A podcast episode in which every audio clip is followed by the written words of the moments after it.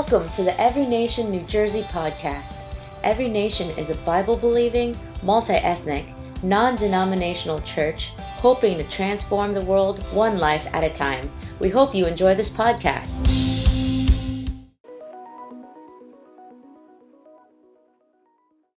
Hey, good morning, Every Nation, New Jersey. God bless you. PA here, Pastor Adam Burt, and I'm so excited that you would spend your Sunday morning here with us at Every Nation, New Jersey. And listen, we are continuing our series uh, through the book of First Corinthians. It's a series we've entitled uh, A Beautiful Mess. And Listen, uh, this morning I want to I want to make you feel something. I want you to feel something. And so, uh, listen, I've, I've, entitled our message uh, today, our, our talk, um, is this: How far would you go to find home? How far would you go in order to find home? And so um, uh, I guess I'll, I'll, start our story here this morning with um, uh, I, I, I, watched uh, ESPN. They have these ESPN 30 for 30 documentaries, and they did this uh, piece on Arthur. And let me tell you the story of Arthur if you're not familiar with it. And so it actually begins with the Swedish man by the name of Michael Lindnord. And um, Michael, as a young man in Sweden, could never find kind of his niche, his sport that he would do until he caught on to adventure racing. Adventure racing, it was a fringe sport, but once you, once you caught it, if it caught you, man, you were addicted. And, and that was Michael Lindnord. And so if you're not familiar with adventure racing, um, what it is, is it's actually the arena is the very earth itself. Um, and these people will travel hundreds and hundreds of miles for one event. And, and the number one priority in adventure racing is this surviving survival, right? And so uh, um, the actually the world championships uh, of adventure racing were taking place in, in Ecuador, and, and Michael Lindnord got his team together, and, and they were off to the races. They were going to run a race, uh, get this, some 435 miles um, uh, through treacherous mountains. They had to go through an Amazon jungle, and then they have to kayak uh, uh, miles and miles down treacherous rivers and swamps, and so that is the event, and boom, the guns go off, and Michael and his team are, off and running, and, and, they're doing actually extremely well. Uh, they got to day four of the event, and then now fatigue, exhaustion uh, began to set in, and so they, they went to the, one of the rest stations, and they, they just took a moment to, to get some food and, and maybe hopefully just get a little bit of sleep. Uh, and as Michael was sitting there, uh, off the corner of his eye, he saw this dog and this dog had been, been beaten uh, and been battered. He had a, a, bloody wound on his back. And for whatever reason, uh, this dog came over towards Michael Lindnord and he wasn't sure if he should even touch him if it was just kind of this diseased mangy dog. And, and yet he felt compassion uh, for this dog. He said no one's ever shown him an act of kindness. And so michael op- opened up a piece of his, his, his food pack and he, and he fed it to the, this dog. And, and unbeknownst, to, unbeknownst to him this instant bond would be formed between he uh, and this dog. And so Get this, um, as they left then to continue on with the race, the dog followed. Uh, he, he would stay at a distance, but he still stayed pretty tight to Michael uh, and the team. And get this, the dog followed um, Michael and his team through some of the most treacherous uh, places on all of planet Earth, man. And so the dog was just undeterred and was going to stay close to this man who had showed kindness to him. And so the dog actually began to inspire the team itself. And so um, um, they said this about uh, the dog. They said uh, uh, he had a he had a wound, but he also had a will. But you know what he didn't have? He didn't have a name, and so they decided to name him Arthur like King Arthur, because the, despite the fact that he was he was battered and beaten, that there was this regalness, this royalty uh, to this dog, and he became part of their team. And, and, what became so fascinating is, is the world media got hold of this, and, and the race became less and less important, and the story was about Arthur uh, and his team as they were competing uh, in this race. And, and so uh, finally, they get to the last leg of the race. It's a 34 mile kayak through treacherous rivers and swampland. And so they, they get to the starting uh, point, and so Michael and his team and Ar- Ar- Arthur are about to get in, and, and the, the official says no The dog cannot go with you. It's already too dangerous, and to add a dog into the equation, it could be deadly. And so they refused to let Arthur go on the trip. And, and Michael and the team, they, they totally understood, uh, but it broke their heart, but they had to continue on. And so they pushed off in their kayak, but then what did they hear? Arthur had jumped in to the river and was swimming beside them, keeping up on that team. He's, he's as if to convey to them, hey, you didn't leave me, and I'm never going to leave you. And so they, they grabbed the dog and they said, like, the race is over, but we're going to keep going with Arthur on our team. And they put the dog in the kayak and off they go. Uh, eventually, um, they would finish the race. Uh, they'd come in 12th place. But it wasn't about the race, it was about Arthur because uh, when they, they crossed the finish line, uh, Arthur, he collapsed. He wasn't doing well. He was in need of medical attention. And they, they just didn't do that stuff uh, over in Ecuador. And they said, in fact, they would have just put the dog down. And Michael, hearing this, he said this I want to take him home.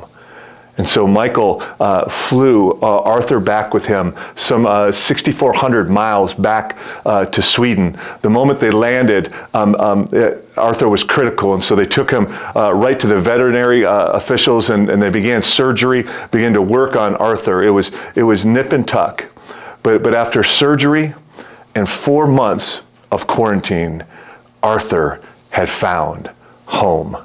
He traveled some 6,400 miles to find home.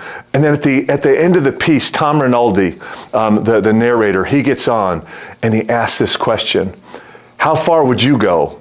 He says this to fit in, to feel safe, to be connected. How many miles would you cover? He says, over mountains, through jungles, to, to access oceans. He says, How far would you go to find home.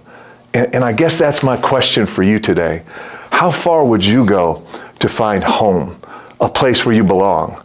right? And so, um, isn't it? It's fascinating that that even ESPN, a sporting network, um, they understand the depth of hu- the human soul that hungers and thirsts for home, a place to belong, a sense of family. And can I tell you something? From the very onset of this church, it's been my continual and constant prayer oh God, please make us a spiritual family.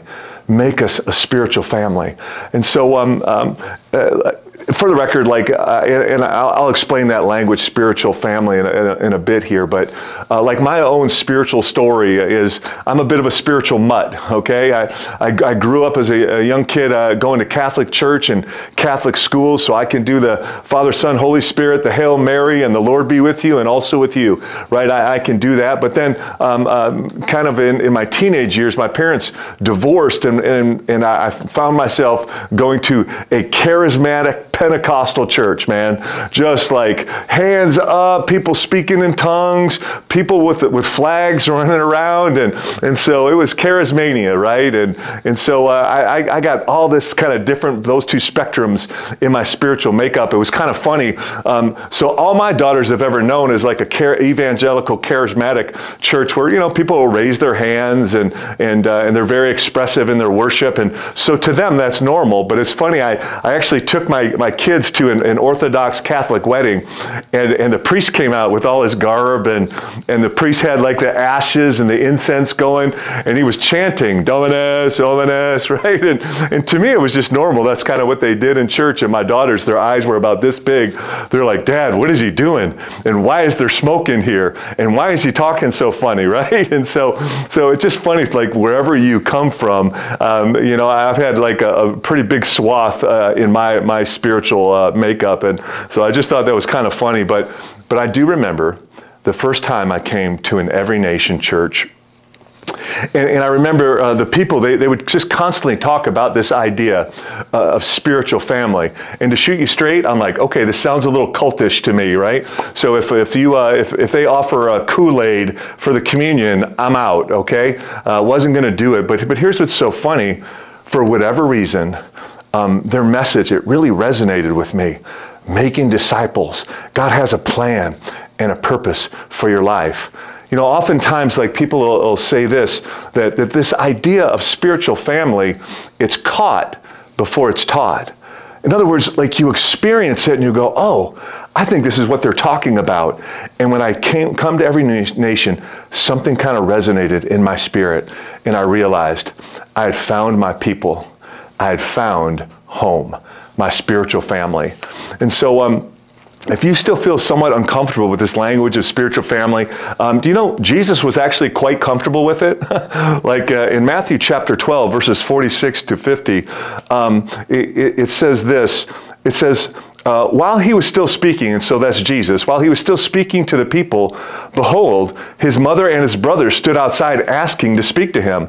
But he replied to the man who told him, Who is my mother, and who are my brothers? And stretching out his hands toward his disciples, he said, Here are my mother and my brothers. For whoever does the will of my Father in heaven is my brother and sister and mother. And so Jesus seems to be pretty good with this idea of, of spiritual family, brothers and sisters. You know, uh, even when the, the disciples ask, like, Jesus, teach us to pray, how does he begin? He says, You're to pray this way Our Father right? It's this idea that God is our Father and He's our Father. Um, that makes us brothers and sisters. And so, uh, if you ever come to Every Nation, New Jersey, like someone might call you, hey, brother, hey, sister, and it's not just because we can't remember your name. it's also because we really believe there's a spiritual reality that, that somehow, that because God has become our Father, that we've become brothers and sisters uh, to walk together. We've become spiritual family. And so, um, before we get into 1 Corinthians chapter 12 today, I, I don't want to over romanticize the idea of family, right? So, um, uh, listen. Uh, the, here's a, a picture. I show, you should see an image coming up on the screen. It's it's a, a family picture we had done, and right, just um, I know I'm, I'm rocking the mullet, right? I, I was wearing it well, and uh, my lovely wife beside me, and my two beautiful young daughters, and with their little angelic faces. Can I just tell you something? They aren't little angels. They were little demons that day, okay? Especially the oldest one. She's pinching and aggravating the little one. The little one's blowing up crying, and they're, then my, you know, my wife and I can have intense fellowship uh, over that stuff, and then you just got to wait snap the picture, right? And so uh, I'm under no guise that, that, you know, hey, family's always just this beautiful, lovey-dovey thing. And similarly, can we agree that, that oftentimes in, in church, um, there can be drama and issues, but you know what? Just like in family, man, uh, you love each other despite certain things. And, and it's the family that keeps us anchored in that we can all work through our junk. And you know, it's the same way uh, in church, uh, in a spiritual family. And so today we're going to highlight in 1 Corinthians chapter 12, Paul's going to highlight there's some divisions, some splitting, some ripping uh, in the church. And, and people are, are arguing and disputing and dividing over ridiculous things like spiritual gifts. And so Paul's going to illustrate with this metaphor saying that the church is, is like a body. And so, like every body, there's, there's many members, right? But there's only one body. And so that's kind of the big idea. And so uh, let's start in 1 Corinthians uh, chapter 12, uh, verses 12 through 14. Uh, he's going to highlight this that there's unity in family. There's unity in family. 1 Corinthians 12, starting in verse 12. It says this For just as the body is one and has many members, and all the members of the body, though many are one body, so it is with Christ. For in one spirit we were all baptized into one body, Jews or Greeks, slaves or free, and all were made to drink of one spirit. For the body does not consist of one member, but many right? And so, so if you're familiar with the scriptures, there'll be various um, metaphors for the church. Uh, Jesus will say that the church is like a bride. He'll say that the church is like a building, right? The church is like a body. The church is like an army. Um, can I just add one more metaphor? What the heck? I would submit to you, man, that the church is like a hockey team. All right? Work with me here, all right? So uh, before we get into that, I, I want to give you a, a, list of things uh, that I learned from pl- playing, uh, playing pro hockey. All right, you ready for this? Uh, the first thing I learned uh, by playing pro hockey all these years uh, was this I don't think I want my daughters to marry a hockey player. I've been in the locker room. I don't know that I want that for my girls. Uh, number two is this um, I, I, learned that you can use the F bomb and other profanity as adjectives, adverbs, pronouns, um, um, conjunctions, uh, proper nouns, right? I just, I watch these people, I'm like, oh man, you're, you're, you're butchering uh, these, these curse words, right? And so uh, I also learned this. Uh, pro hockey taught me this that flying commercial stinks. right, man? We used to fly in private planes and stuff like that, and it was amazing. And, and can I uh, just tell you lastly, here's what I learned, is I learned that I can walk with very, very different men and be united for a common cause and a mission. And to the degree we're willing to unite is the degree uh, that we can collectively win, right? And so, um, uh, uh, we, we, were, we were one team with many members. And, and, can I tell you, like there is all kinds of, of different dynamics that go in uh, to a professional hockey team. Like like there's different geopolitical um, uh, things to deal with. There's ethnic things to deal with. Um, let me let me give you a few of the examples. So for example, do you know that that French Canadians and English speaking Canadians, for the most part, don't care for one another.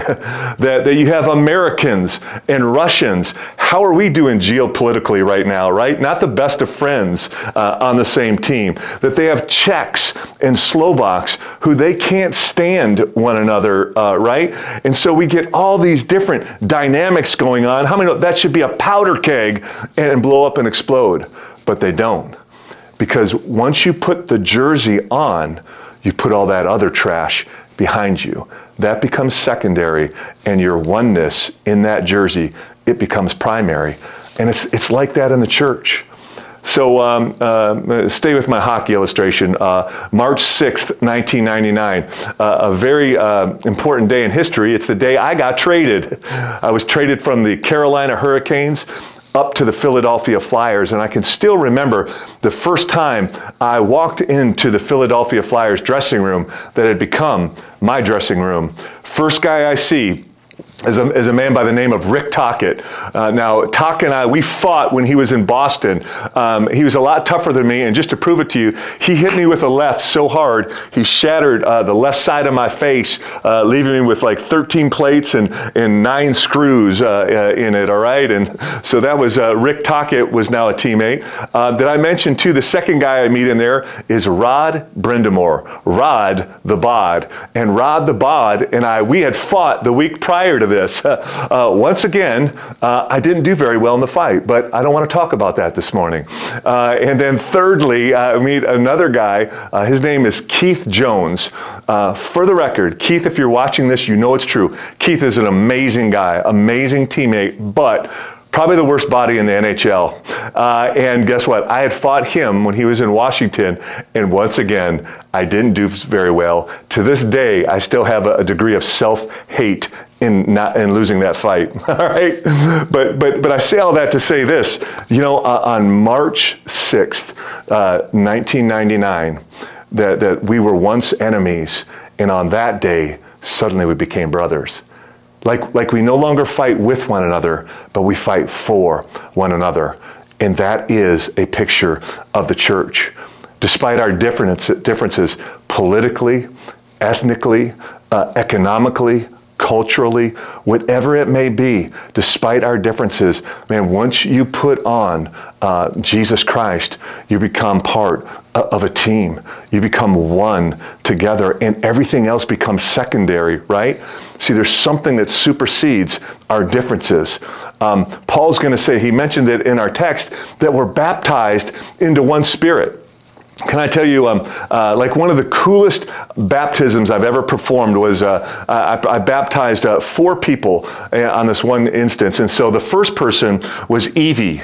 Uh, Evie was part of a vampire cult. Uh, she had piercings all over her face. Sometimes, like when you would talk to her, you didn't know where to look, you know. And and guess what? Jesus saved her, and she was baptized in the waters of baptism. That there was another man, he was in his mid 80s, Russian man, spoke very little English. In fact, he wanted to show that he was still strong like a bull, and he did some dips on the baptismal before I, we dunked him in, and he became a follower of Jesus Christ. Uh, that there was a, a, another, a 20 year old uh, uh, exchange student from China. Uh, she spoke very little English, but she knew that she uh, had, had met Jesus and wanted to be baptized. And then lastly, a nine year old little girl that we baptized in the name of Jesus. And here's what I want to ask you What on earth do those uh, people have in common? I'll tell you what they have in common Him. Him in our relationship to Him, our oneness uh, in Him supersedes everything else. All of our differences are swallowed up in the one thing that unites us. We are united in one spirit. And so there's unity in family. And uh, point number two is this that there's, there's also diversity in family. In other words, uh, there's unity, but there's not uniformity. And, uh, and I hope you'll see how wonderful that is here. In 1 Corinthians chapter 12, verses 15 to 19, Paul says this. Uh, with the, once again, keeping with the body metaphor, if the foot should say, Because I'm not a hand, I do not belong to the body, that would not make it any less a part of the body. And if the ear should say, Because I'm not an eye, I do not belong to the body, that would not make it any less part of the body. If the whole body were an eye, which to me is hysterical, uh, where would the sense of hearing be? If the whole body were an ear, where would the sense of smell? But as it is, God arranged the members in the body, each one of them, get this, as He chose. If all were a single member, where would the body be? And so that there, there's diversity in family. And so Paul's big idea is this how tragic would it be if, if the body, all it was, uh, was the nose, right? And, and also, so all we could do was smell, but we've, we've lost the sense of seeing, hearing, feeling, right? It would be this, this tremendous loss for the body. It would be tragic. Um, for some of you, some of you had COVID, and you never even thought taste was that big a deal until you got COVID and you lost uh, all your taste and you realized, wow, taste, it's such a gift to the body. You know, there's a, so uh, I'm embarrassed. I'm going to use this illustration anyways, all right? So there's a, there's a guy in my church. His name is Dan Cisco. Dan, I hope you're watching, man. I've, I've told him this to his face, but Dan has the most mesmerizing blue eyes. I mean, this dude has amazing blue eyes. And I know that's weird because I'm another dude saying that. But here's what I do know. As cool and as mesmerizing as that those blue eyes are, if I was to take that eye out of the body, right?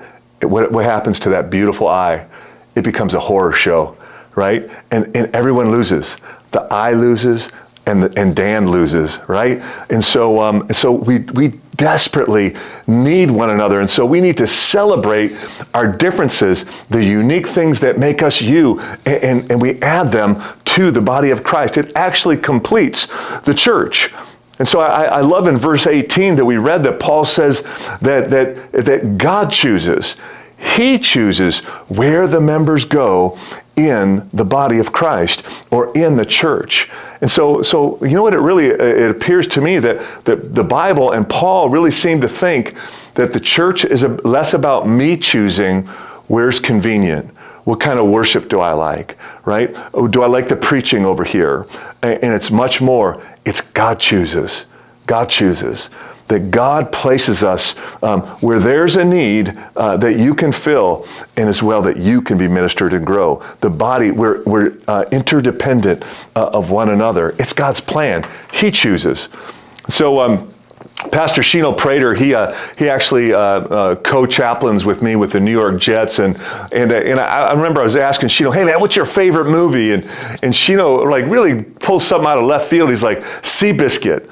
And I'm like, dude, that is the lamest. What are you talking about? And then I watched it. Man, I was crying like a baby watching a Seabiscuit, right? And if you're not familiar with the story, it's about this amazing thoroughbred Seabiscuit. And, and at the time, War Admiral uh, was, was the champion of the world. He was the standard. And, and so they were, they were to set up this epic race uh, between Seabiscuit and War Admiral. And here's what's so fascinating is, is the trainer was coaching up the guy who was to ride Seabiscuit. And he said this. He said, Seabiscuit starts fast, so, so let him go early. And so Seabiscuit, he's going to get out front early. He says, uh, but then War Admiral likes to close at the end. And so, but he says, here's what I want you to do. When, when War Admiral starts to kick, and close at the end, he says, I want you to pull back on Seabiscuit. And he's like, pull back? We need to get going so we can win the race. And he says, nope, pull back. Because the moment Seabiscuit sees another horse uh, going stride for stride with him, he snaps and goes to places unheard of. And sure enough, Seabiscuit ran the race. And I want to tell you this I want to be like Seabiscuit, man. Um, I want to run with spiritual thoroughbreds that are going to push me faster and further than I ever imagined possible. Because I need you and you need me. The body of Christ, we, we need one another. We're family, right? And, and listen, I, I, know this is might blow your mind, but uh, man, I am I am like I'm only good at like one or two things. I was good with a hockey stick and a Bible, and pretty much everything else I stink at. Okay, it's just the truth. And and similarly, you know what? Um, God's given me a grace to to teach the scriptures. All right, that's my that's kind of my lane. But you get me out of my lane, and bro, it, it can be ugly. And so if if you're an evangelist, praise God, I need you. I need you, someone who's burdened to reach lost people with the gospel. Because the reality, I'm not very good at it.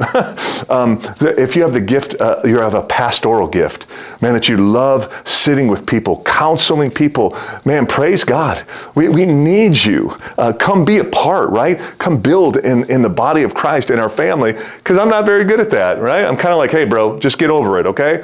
uh, some, some of you have a mercy and compassion gift. Come and, and flow in your gift. Uh, be you, fully you, so we can be fully uh, us. And so, areas where, where I'm weak, praise God that there's other who are, others who are super strong in that. And together we complement one another and we challenge on, on one another to go faster and further in our mission and our calling. And so there's unity in the family, there's diversity in the family. And point number three is this there's security in the family security in the family. Let's go on in 1 Corinthians 12, verses 20 to 26. Uh, it says this uh, As it is, there are many parts, yet one body. The eye cannot say to the hand, I have no need of you, nor again the head to the feet, I have no need of you. On the contrary, the parts of the body that seem to be weaker are indispensable, and on those parts of the body that we think less honorable, we bestow the greater honor, and our unpresentable parts are treated with greater modesty, which our body, uh, our, our more presentable parts do not require. But God has so composed the body, giving greater honor to the part that lacked it, that there may be no division in the body, but that the members may have the same, and here's the money line for me, may have the same care for one another. If one member suffers, all suffer together. If one member is honored, all rejoice together. So um, let, me, let me illustrate this way. So uh, maybe a, a, little tagline, a little side infomercial. Do you know uh, uh, October th- 3rd uh, through 7th, we're having our, our Every Nation Go conference. It's actually a, a gathering globally uh, of our ministry. We'll meet in, in Cape Town, South Africa. And when I heard uh, Cape Town, South Africa, South Africa, I, I was reminded of the battle at Kruger National Park. And Kruger National Park is in, in South Africa, and it's, it's one of the largest animal, wildlife preserves on the planet, right? And and I remember uh, you can YouTube this thing, the battle at Kruger Pass, and it's unbelievable, man. It shows uh, a tour guide is is videotaping as they see this kind of herd of buffalo, and what happens? A baby buffalo gets loose out of the herd, out of the community, and you know it's going to happen. Uh oh. And sure enough, this little buffalo on his own, the, the camera pans off, and you can see a pride of lions hiding in the tall grass. This is not going to go good for little buffalo, right? And sure enough, um, they actually chase down this little buffalo down to, to this little moat and, and you think uh, the lion grabs a hold of him, and you think, oh, just when you think it couldn't get any worse, a crocodile comes out of the moat, grabs the buffalo, and there's this tug of war between this poor baby buffalo, this lion, uh, and a crocodile. But what you don't see is in the background, the herd of buffalo gather together and they move in on the lion. The crocodile spits out the buffalo and, and, heads back into the water. The lion spits out the bu- baby buffalo and looks up, and this herd come in, and they actually they flip this lion uh, at least 15 feet up in the air. That lion goes running off, and baby buffalo gets back into the herd, right? and so that, my friend, is a picture of spiritual family of community, how we pray and we contend with one another. There's security in family because uh, everybody knows there's safety in numbers. There just is. Like, like you know that nature knows uh, that there's there's safety in numbers. So um, uh, I've, I've, used this illustration before, but do you know the redwood tree? And I think we have an image of it. It is enormous. It can grow up to 350 feet high. Just for a little context, the Statue of Liberty is only 305 feet high, right? So this tree is massive, but here's what's so fascinating. Uh, its roots only go down about 6 to 12 feet, but they go out close to 100 feet laterally. And with the, the, the um, uh, the, the vines and the roots, they, they, they gather hold with other redwood trees and they bind together and they become immovable right? So nature knows there's strength in numbers. The animal kingdom knows there's strength in numbers.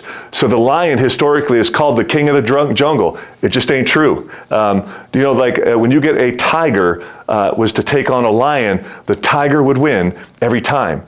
It's larger, more powerful, and more fierce, right? And so the tiger would beat the lion. However, if you get five tigers to fight against five lions, the lions would win every time because the lions have learned to fight together with one another and for one another, and it makes them a, a, deadly force, right? So, so even the animal kingdom knows their strength in numbers, and even lastly, do you know that the spirit realm knows that their strength in numbers, like the demons know it?